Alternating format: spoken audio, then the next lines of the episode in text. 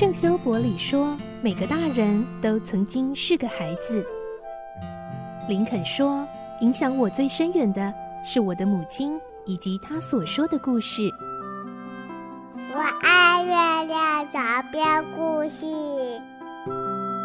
晚安，月亮床边故事。小青姐姐邀请每一位大孩子、小孩子一起听故事，不管多忙，也要和你一起听故事。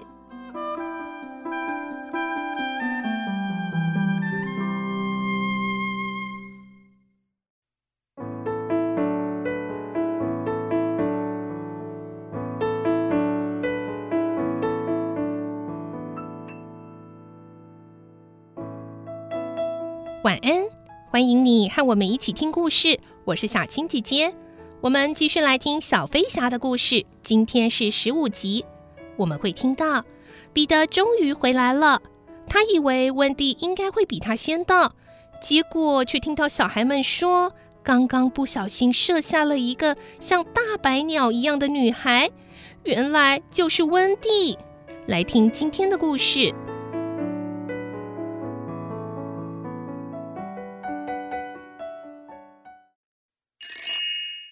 小飞侠十五集，彼得回来了。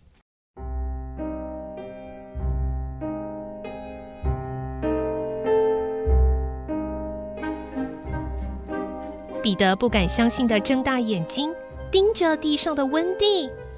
呃，他，他死了吗？孩子们又后退一步。要是不是温蒂胸口有支箭，彼得可能就会拔腿跑开，以后再也不回到这里。再也不愿想起这一幕，可是现在不行。他蹲下来，把剑取下，严厉的问：“这是谁的？谁的剑？”图图咬着嘴唇，有些发抖，说：“嗯，是是我是我的。你你。”彼得举起剑想打他，可是手被什么东西推了一下。哎，温蒂！他低头看见温蒂的手臂举起来。又软软的垂下去，他的嘴巴喃喃动着。尼布斯趴下来，耳朵靠近他嘴边，他好像在说，在说，可怜的突突。哎，他活了耶！彼得简单的这么说。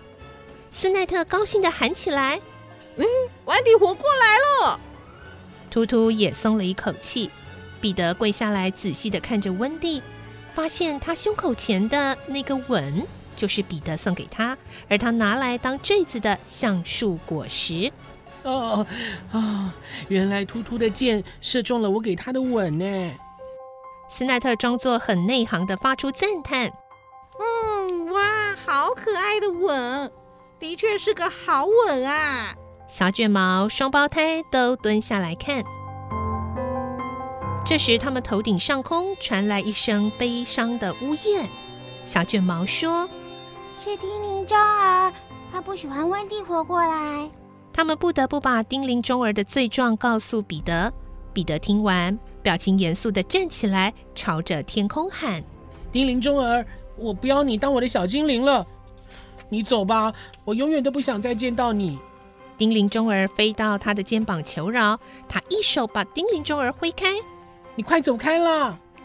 丁灵中儿焦急的快哭出来了。温蒂又抬起手臂。唉，好吧，既然温蒂替你求情，我就不坚持了。你不用永远离开我，只要离开一个星期就好。丁灵中儿摇摇晃晃的飞走了，显然并不领温蒂的求情。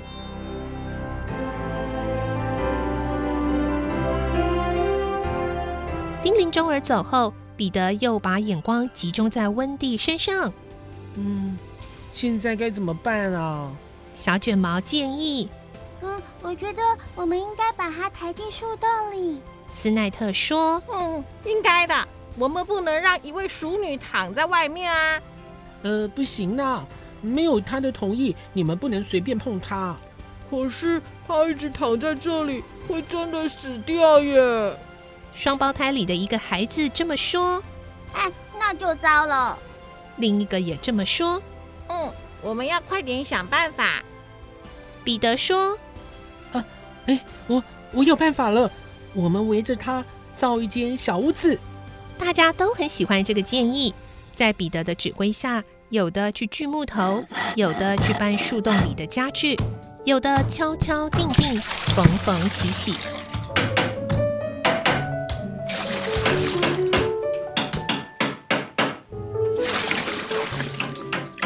正忙成一团时，有两个孩子蹒跚走来了，不是别人，正是约翰和麦克。他们走两步就站着睡着了，然后醒来勉强再走两步，又马上睡着。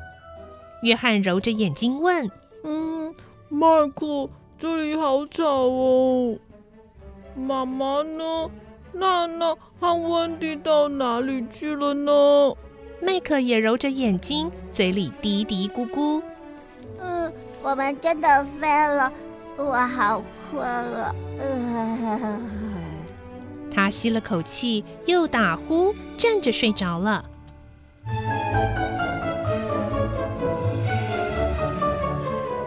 彼得正在用脚步丈量温迪的屋子要盖多大时，看到这对迷迷糊糊的兄弟走过来，就喊住他们：“喂！”你们啊！麦克打个呵欠，伸个懒腰，睁开眼，一下子忘了自己在哪里。约翰看到彼得和躺在地上的姐姐，所有的事就全都想起来了。嗯，温蒂怎么睡在地上？我们快叫他起来做晚餐啊！别去吵他啦！来，小卷毛，带这两个孩子去盖房子。盖什么房子？温蒂的房子啊！啊！她只是个小女孩，哎，为什么要替她盖房子？就因为她是女孩，所以我们要替她盖房子啊！从现在起，我们都是她的孩子。她的孩子，我们。我们约翰和麦克同时叫了出来。彼得命令说：“没错，不要怀疑，快去，先订把椅子，再砌围炉。”最后用墙把四周围起来。这两个兄弟被拉去砍柴、运木头。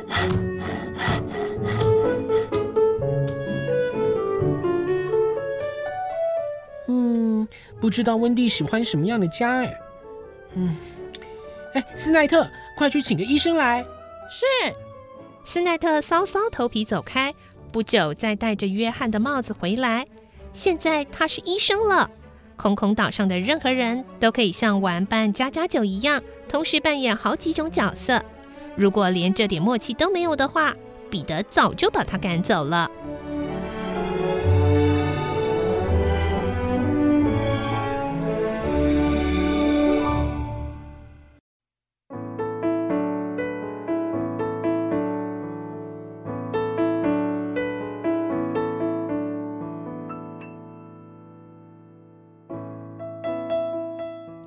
今天的故事就先听到这里了，明天再继续来听小飞侠的故事。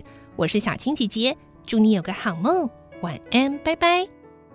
小飞侠要睡觉了，晚安。